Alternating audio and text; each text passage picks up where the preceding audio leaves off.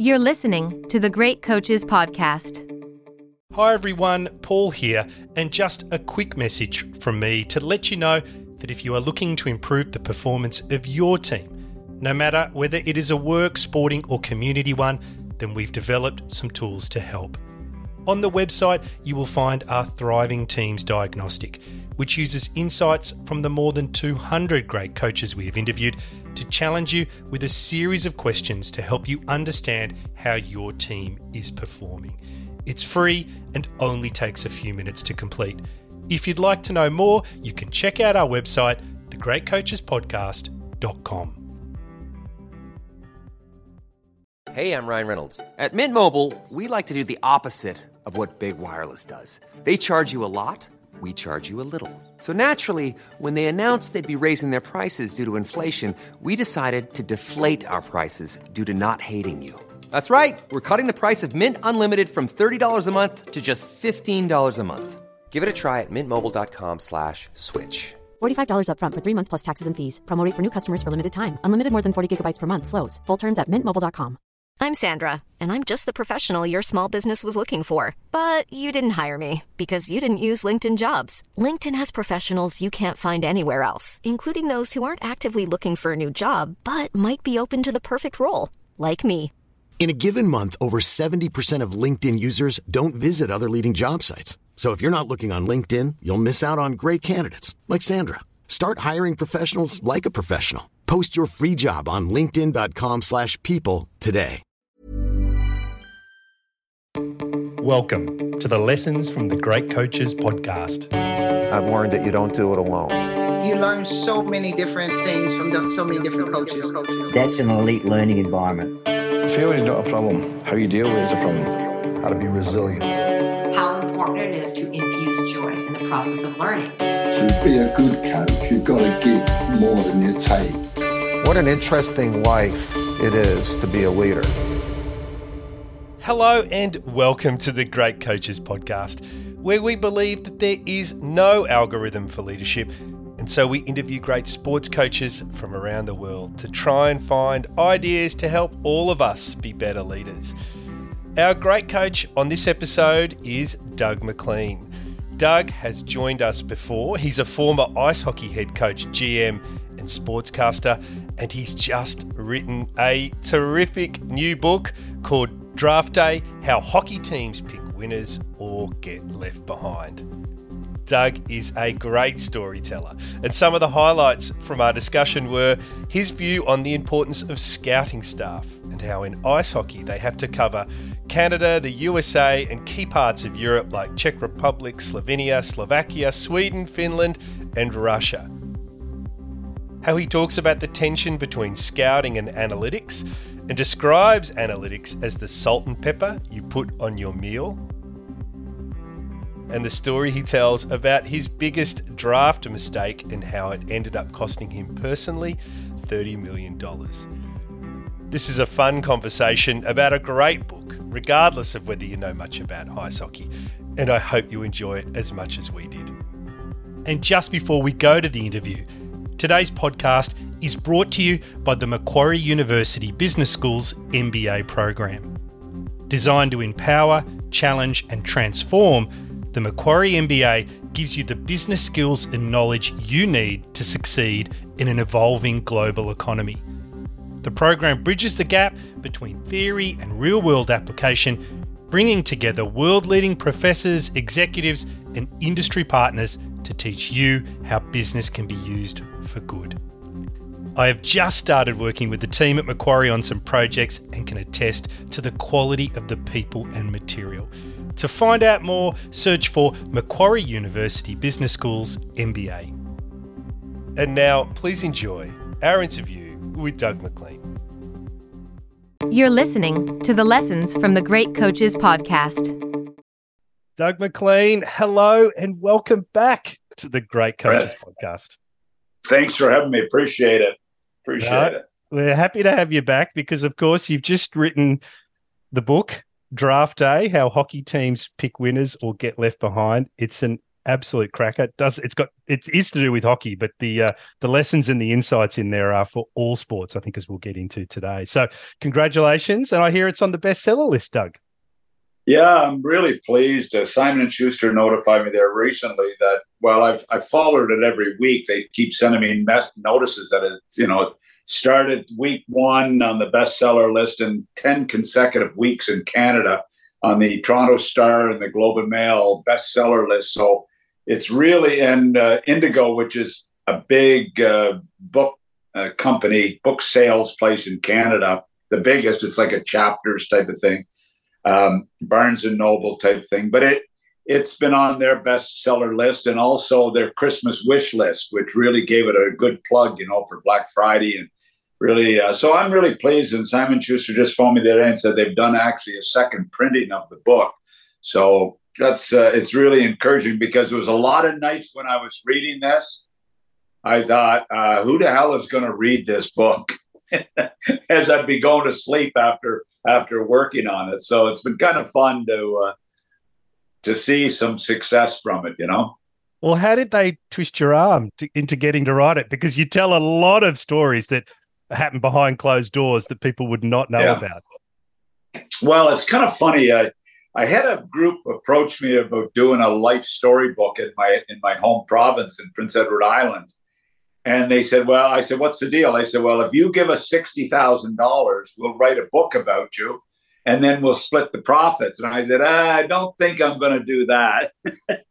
So anyway, all of a sudden, uh, when I finished at Sportsnet, I, I got a call probably, you know, a week or so after from the publisher of Simon and Schuster asking if I would consider writing a book. And I said, you know, Kevin, I really, I really have no interest in writing a book. And he said, well, let me tell you about what we're thinking first. He said, you know, you had the Moneyball, uh, Moneyball book come out about baseball a number of years ago, and it was a really successful book. And we'd like to do something similar to Moneyball, not quite as much of the analytics slant, but a book like that about the draft. And that, that kind of intrigued me because it was my experiences in the draft, but it wasn't about me per se. So I kind of, I kind of liked that approach. And it, it, you know, so it was, it was a lot of work. It took us three years to do this, you know, no, it, it was, it went on, it was, and the COVID delayed it a little bit, but it was a, a lot of research and, and a lot of work. But Scott Morrison is a great writer, a great friend. And we, we were a real team on this. And, uh, he, uh, He was pretty funny. Let me just give you a quick story before you start here. I do the first six chapters here in Florida. I, I outlined what I want the chapters to be, the names of it, and then I started filling in notes on each chapter, you know, what I wanted to say. So I wrote the first six chapters on my iPad, and I sent it to Scott. And the next morning he calls me and he said, uh, don't you write in paragraphs when you write? And I said, what do you mean? He said, well, it came as one straight line, twenty-five thousand words, one straight line. So I said, I go with my daughter. I said, like, seriously, what's going on with my iPad? She said, Dad, you have to change the settings on your iPad to go periods and paragraphs and things. You got to do that in your notes section. So anyway, Scott didn't know what he was getting into. And then we once we got that straightened out, it was a little smoother. But it was it was pretty funny when I thought, oh, man. So it was fun. I want to come back to this. Uh, well, I want to come back to this Moneyball idea actually, because it's the book is very different from Moneyball. I think because of the yeah. the age and the the experience of the people you're you're drafting. But before we get there, let's let's wind the clock and start start at the beginning. So, Doug, where are you in the world, and what have you been up to so far today? Well, I'm, I'm in Florida. Uh, we live in Florida seven months. Of the year. Uh, the last interview we did, I was at my summer place in Prince Edward Island, the east coast of Canada. So we're exactly uh, two thousand two hundred fifty miles from my cottage in Florida, in uh, in Delray Beach, Florida, and it's it's home here. We're here seven months, and we're up in Prince Edward Island four and a half months or so. So it's a it's a great combination, to be quite honest. You get the best of P E I in the summer. And you get the best of Florida here in the winter when it's uh, beautiful. So great golf, great beach, great. Uh, it's when you're retired, it's sort of a, a good place to be. I don't mean to rub it in, uh, Doug, but it sounds like living in Sydney all year round to me. Exactly. Uh, that's what I'd say. It's a little bit like Australia. So, Doug, in the book, very early on, you start off, I think it's actually on the first or second page, you start off by saying, quote, winning at the draft means having the right pieces in the front office. Now, what's interesting about your career is you coached, you coached all the way up to the Stanley Cup, and then you had this amazing career as a G M, which is a very different role from perhaps what a lot of people think about when they when they hear the word G M, particularly in this part of the world. But could you tell us just at the start, what are these most important pieces that you need to have in place? Well, you know, to, to make, there's a real myth out there that the general manager is the guy that makes the, the picks. And if the truth is known, as a general manager in the N H L, you're so busy with managing the team, managing the group, managing the coach, managing your scouting staff, managing, you know, and I was president as well, president of Columbus as well as G M. And we were running a building where we'd have a thousand people working for us on game nights. You know, so, it, you know, we had multiple rinks in the city that we oversaw. So it was a, a big picture. But the number one thing with drafting is you've got to have a tremendous scouting staff. And your director of amateur scouting, Don Boyd, was my director of amateur scouting. And he and I, you know, select the staff, which is scouts that are all over the world, essentially. Not in Australia yet. Not in Australia yet. But, I mean, we had scouts in Czechoslovakia, Sweden, Finland, Russia, Canada, the United States, you know, and it, it was about a three million dollars a year budget to manage that group. And they would watch, every scout watches around two hundred twenty-five games a year, per se. So it's that staff that really, like as a G M, I would go out and watch the top players with my chief scout. But I, you know, they make their list up and you really, ninety-nine percent of the time you go by the list. Sometimes you don't and you can get in trouble, but you typically go by the scouts' work, and they're dedicated, quality, quality people. You talk in the book actually about scouting. It's, you say it's the lifeblood of a successful team, but you also, you talk about this growing tension between, dare I say it, old school scouting, you know, feet on the street, and yeah.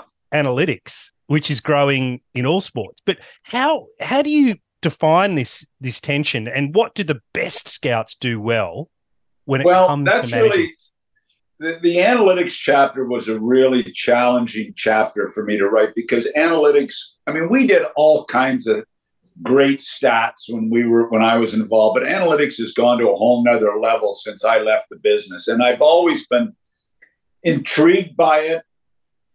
So what happened in, in Moneyball and baseball, it was a real battle between the, the, the old scouts and the new scouts, and the analytics people and the scouts. So I, I I started and I phoned, I had to have phoned thirty people, presidents of teams, G Ms of teams, coaches of teams in the National Hockey League. And one guy would allow me to quote him, because it's a very, very intense issue within operations. Owners love analytics. Most new N H L owners are data-driven people. You know, they're in business, they're in, in businesses that rely on data, and they've become very data-oriented, and they love analytics. The G Ms don't love it near as much, the scouts don't love it near as much, and the players don't even really like it. So I phoned all these people.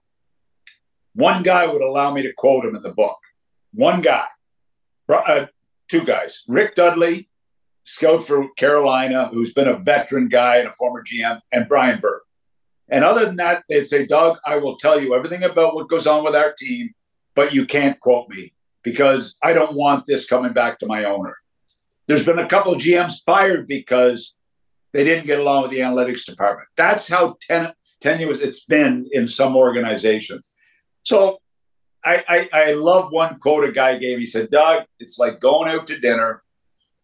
It's not the steak, it's not the potato, it's not the vegetables, not even the salad. Analytics is the salt and pepper you put on the meal. So it was being downplayed, but over the three years I wrote the book, I saw a dramatic change amongst the groups. And It was like, if the analytics guy has a great attitude and the scouts like him, and he they they they started, I noticed as the book progressed, they started to work better together. And I think it all comes back to leadership in the organization. I really do. The leader, the president, general manager, is the guy that dictates how analytics is going to be accepted in the organization.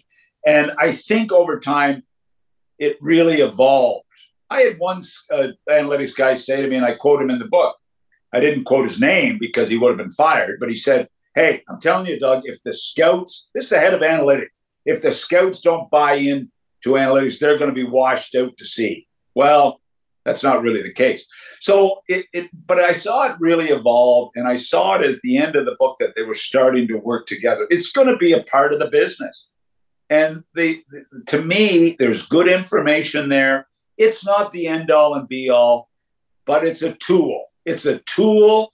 You'll never replace scouts in the field. You never will replace scouts in the field. But it's a great tool to add and help the scouts have another look and, and maybe go back and look at the player again, because the numbers are saying this, the scout's not seeing that.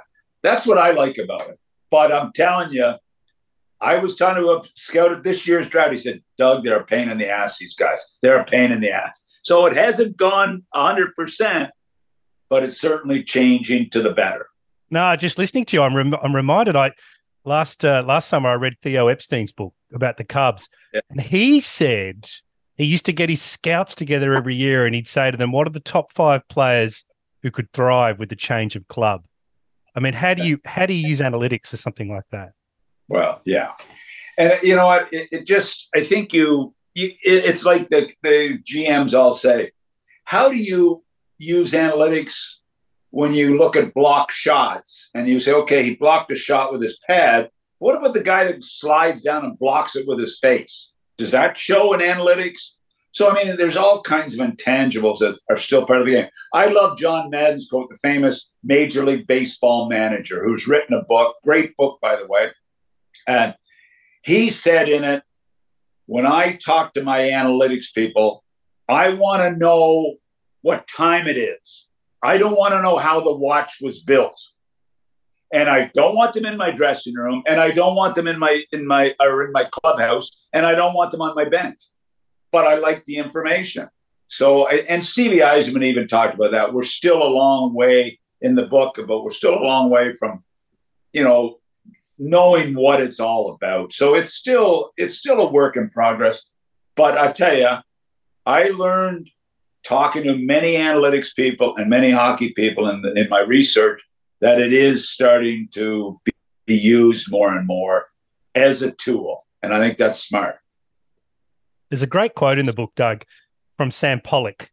And he says to you, people build teams in certain ways. I've always traded for futures, not pasts.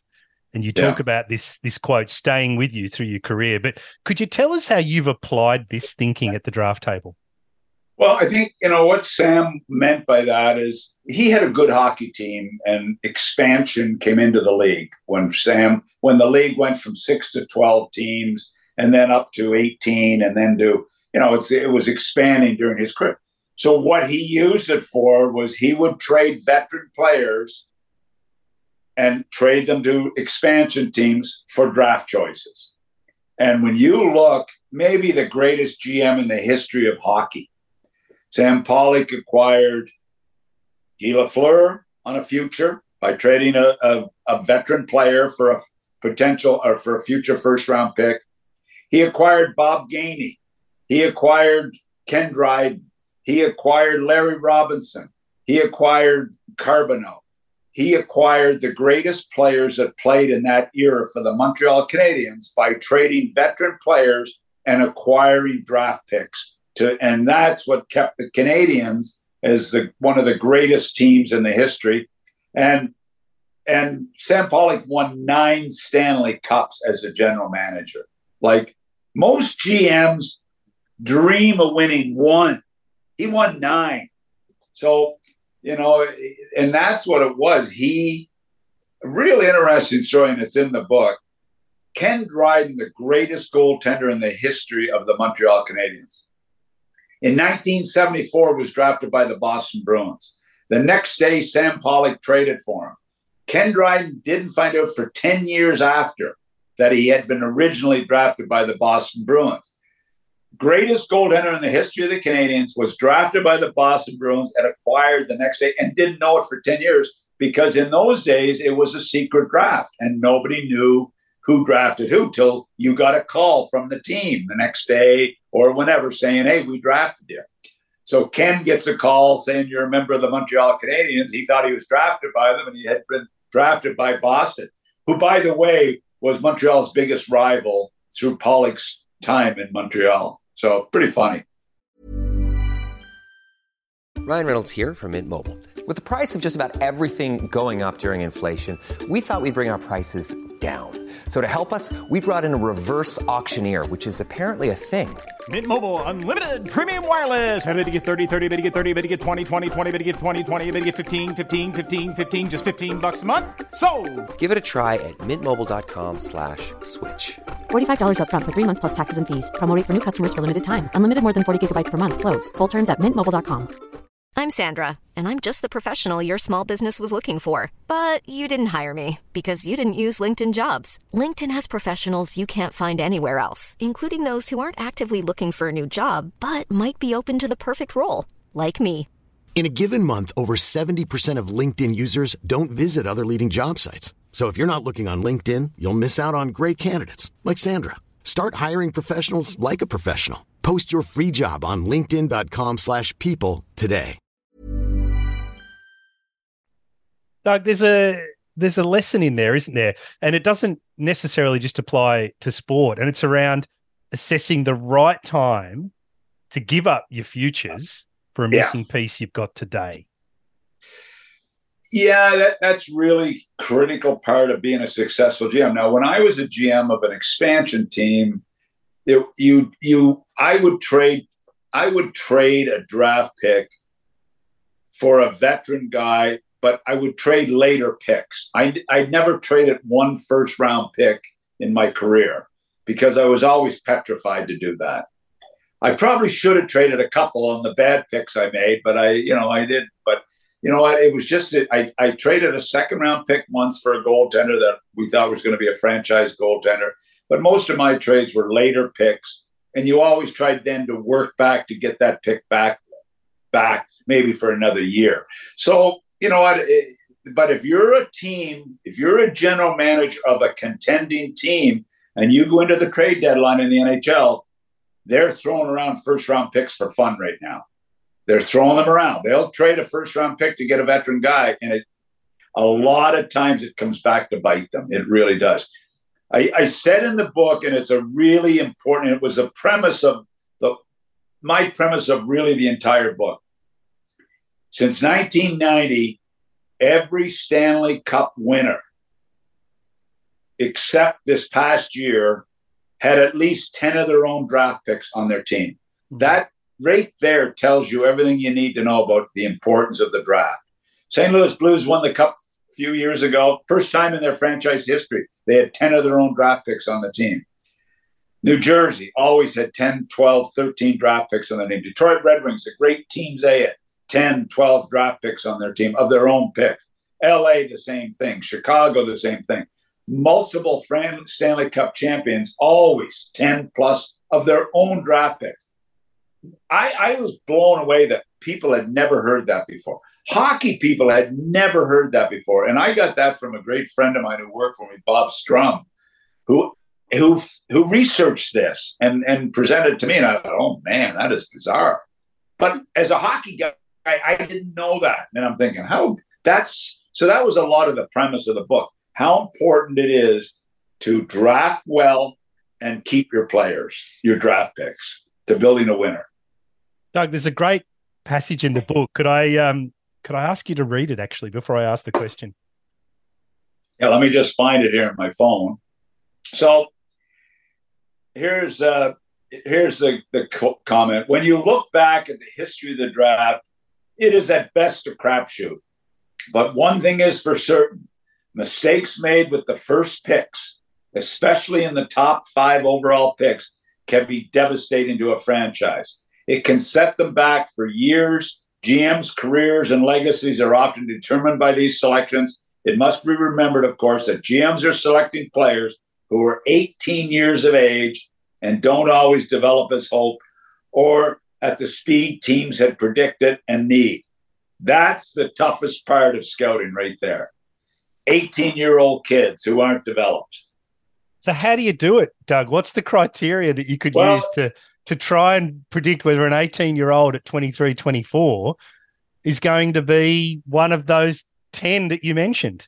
Well, the first of all, and I mentioned this in the book, most teams uh, say, okay, we know from eighteen on, he's going to probably grow at least one more inch and gain twenty pounds. That's what that's what they sort of think is going to happen. Well, that's fine. But I'm telling you, you you just go off the basic principles. You go off skill. How is his skating? How is his puck skills? How is his shot? You look at all his skills, and that's all you, and then you really do a deep dive into his character. That's why the regional scouts are so important, the guys that are in the communities.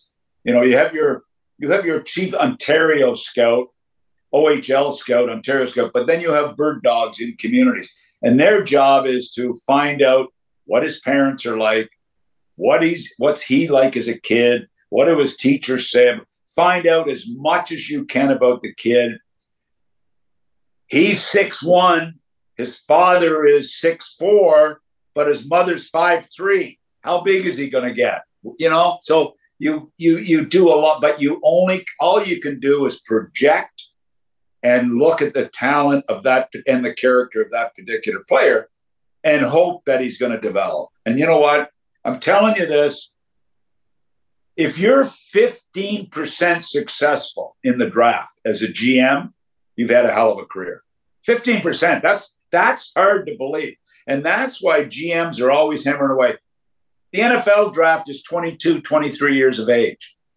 You know, why are we we're selecting eighteen-year-olds because of they're scared of labor laws. That's the that's the whole rationale. It's crazy. And you know what? It costs a lot of G Ms their jobs and a lot of coaches their jobs. I don't know what soccer is uh, or what you guys call. What do you guys call soccer over there? Aussie, football? Aussie rules. Aussie, Aussie rules. Yeah. Yeah. So, you know what? It, it just, you know, they're they're selecting soccer players, but they probably, you know, I, I don't know how, I don't know if it's any different, but it's tough. It really, really is tough. And that's why it's, when you read through the book, you read about a lot of mistakes that are made, a lot. I didn't want to ask about the mistake because it's in the book. I, but I think people listening, Doug, are going to want to know, you talk about fifteen percent success rate, but there is a decision in the book that you say cost you thirty million dollars. Without yeah, opening any wounds, could I ask you to give us a quick sketch of it?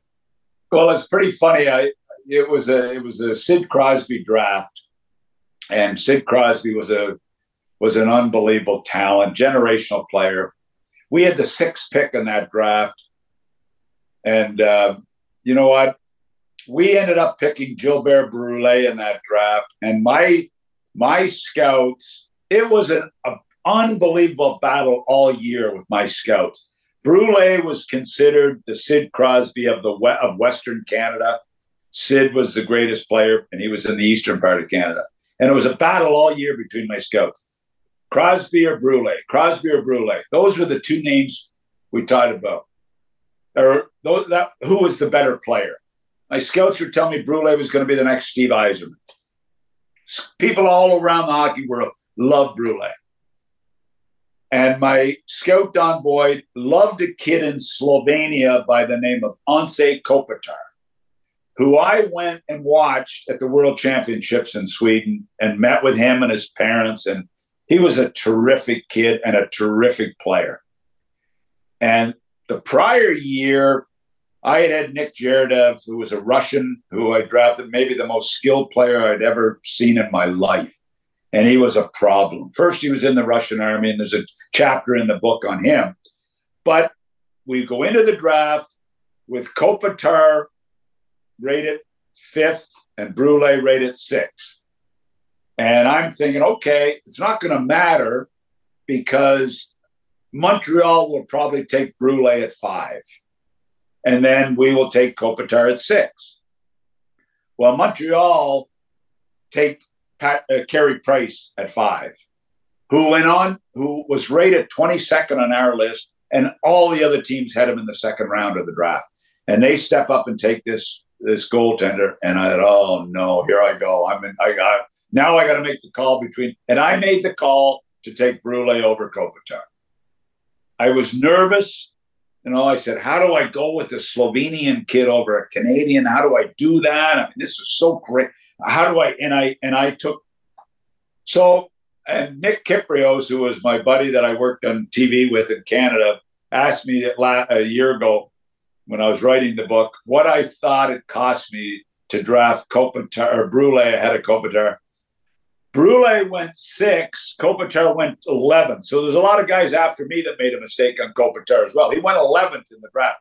And I said, well, Nick, I think it probably personally cost me about thirty million bucks because if I would have taken Kopitar, I'd probably still be a G M in the N H L and I'd be making probably five million a year. And other, and without that, I'm writing a book and I might make a hundred grand off this book. So Doug, I'm sorry to have asked you the question, but I could see your body language as you were telling me about it. But look, let's let's move on. This in the book, what is absolutely fascinating is when you talk about the people that sit around the draft table, and you talk about all the different iterations of that, you talk about the oh. discussions that goes on and the debate and the time pressure. It's it's wonderful reading. But yeah. I wanted to ask you, you've sat around that table so many times. What prevents people from thinking clearly when they're at that table? Well, you know what? They, they, you, you get the the war rooms are different because you're really, you know, you're you're really discussing things. But when you get at the draft table, you typically just go off the list, the hundred-man list you go in with. That gets you through seven rounds, and it just, you know, there's debate. Not at the first, typically not the first pick, typically not your second pick, but every round there's a debate as to, because everybody, like, because what happens is you, you start with your hundred-man list and there's guys there that are still available that you never expected to be there because somebody in the first round makes a big move and takes somebody you may have late in the second round and they pick them in the first round. So it opens up. So there's debates because your list dramatically can change by who the people ahead of you draft. And then that's when the fight started, the draft and the timeouts and the guys getting ticked off and mad at each other. But it's, I'll tell you what, it is the most exciting part of the job, sitting there at the draft and making those critical decisions. And I'm telling you, every team leaves every draft thrilled with who they selected and who they got. And then a couple of years later, you're not as happy, typically. What happens with the owner? Are they in your ear as well? The owners uh, typically aren't in your ear. I, I talked about one, there were a, a buddy of mine, Neil Smith, who was a longtime G M of the Rangers, and he was with the New York Islanders. And I, I played junior with Neil, junior hockey with Neil. And, uh, when they made their first selection, they selected T J Oshie seventh after I had picked sixth and took Broussard, who became a real solid player in the N H L, played a thousand plus games. And he took T J Oshie and the fans booed in Vancouver. And his owner was ticked off at him. So what? He was a funny guy, his owner. He was a different cat. So Neil comes over to my table and he said, Doug, my owner's driving me crazy. He's mad at me because I, he said, is there any way you'll pop by the table and just say what a great pick I made? So I did that as a favor, which I still liked his, his pick. By the way, I watched his pick from that draft, two thousand six draft, playing last night on T V. So it ended up being a pretty good pick. T J Oshie, or not Oshie, but uh, Okposo. So I walked back and I said, Neil, that was a great pick you made at seven. Really great pick. And the owner, he, the owner backed off him. So you do that for your buddies. I mean, you're in the trenches battling one another for wins and, lo- and losses, but you still have to, you know, you try to help the guy the odd time, you know. So the owners are the owners get in your ear after the fact when the guy doesn't turn out, because the owners are unique. Their barbers tell them what's wrong with the team. Their accountants tell them what's wrong with the team. Their wives tell them what's wrong with the team. Sometimes their girlfriends tell them what's wrong with the team. It, it, the fans are in the owner's ear, so they become they become part of the fans. They really do, the owners. They they they become hard on the head. And I work for great owners, great owners. Hard to believe. Every owner I had in my career when I wrote this book is not alive. They've passed. And I feel a little bad about that because, you know, I gave a few of them some shots in there. But anyway, anyway, you know what? They're great people when they hire you. And I always say to my coaches, don't get uptight because the owner eventually is going to hate you.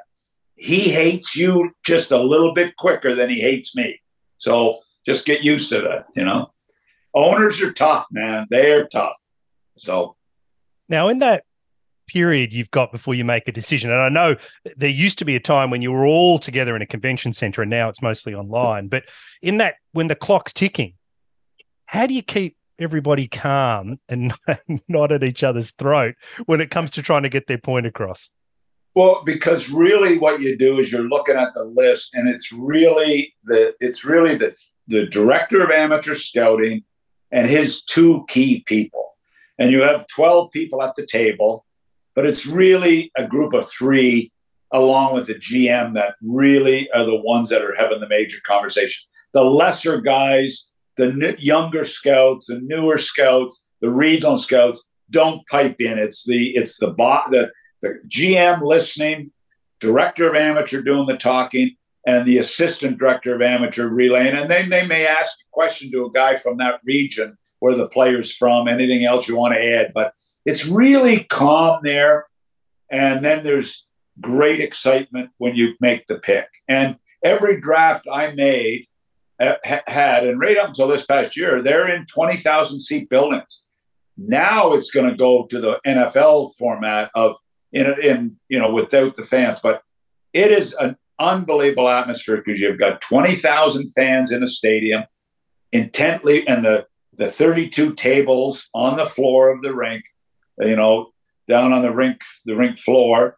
And you've got the tables there, every team with their table of twelve people there. And it's, it's really, and the fans are engaged in the draft because we talked about it and being in Montreal, and they had the first pick of the draft in Montreal. And the fa- crowd, twenty thousand people were going nuts when they were making their selection. So it's a pretty, it, it's one of the, and it, what you do is you move into a city like on a Tuesday before the Saturday draft, and the excitement in that city is over the top, especially, you know, in every city, it takes over the fan base, and it's really exciting time.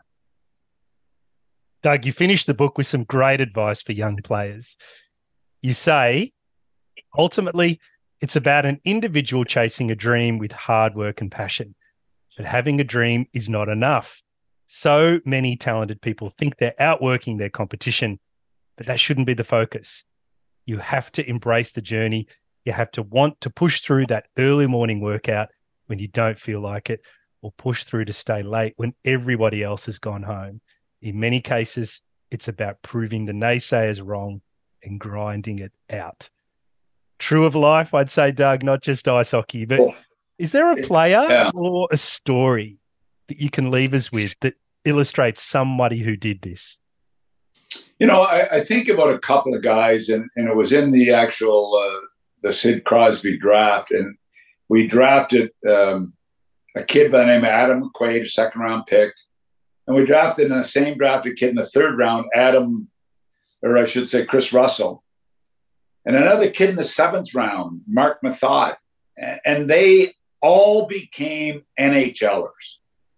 Those lesser drafted kids. Seven, I had a couple seventh round picks that, that made it. I had a third round pick goaltender, became a, call, a rookie of the year in the N H L because of that, because of their character and how hard they worked and would do anything to make it.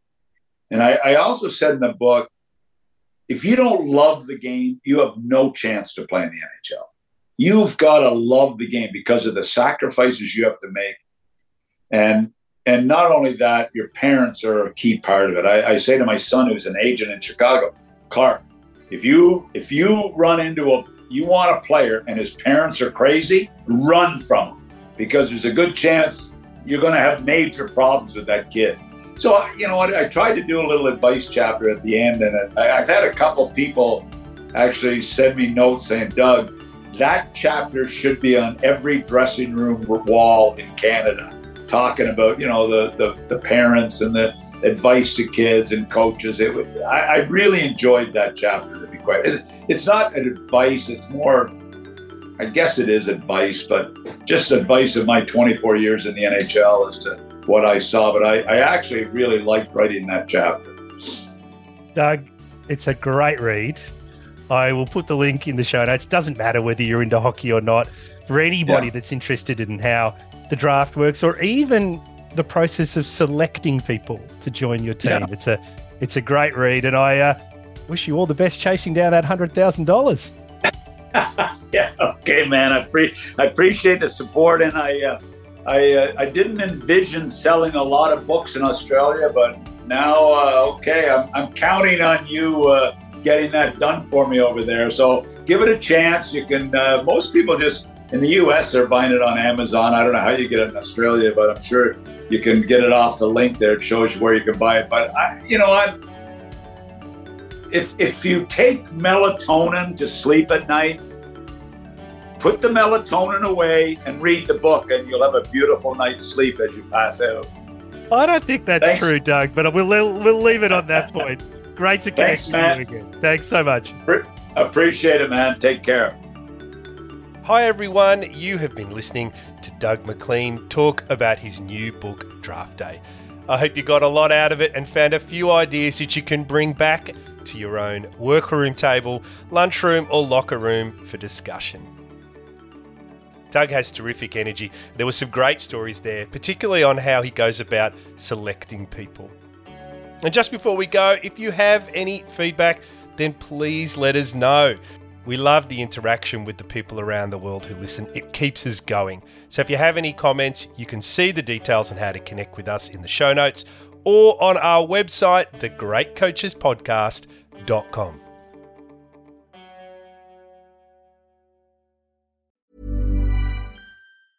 Hey, it's Danny Pellegrino from Everything Iconic. Ready to upgrade your style game without blowing your budget? Check out Quince. They've got all the good stuff, shirts and polos, activewear, and fine leather goods, all at fifty to eighty percent less than other high-end brands. And the best part? They're all about safe, ethical, and responsible manufacturing. Get that luxury vibe without the luxury price tag. Hit up quince.com slash upgrade for free shipping and three sixty-five day returns on your next order. That's quince.com slash upgrade. Mom deserves the best, and there's no better place to shop for Mother's Day than Whole Foods Market. They're your destination for unbeatable savings, from premium gifts to show-stopping flowers and irresistible desserts. Start by saving thirty-three percent with Prime on all body care and candles. Then get a fifteen-stem bunch of tulips for just nine ninety-nine each with Prime. Round out Mom's menu with festive rosé, irresistible berry chantilly cake, and more special treats. Come celebrate Mother's Day at Whole Foods Market.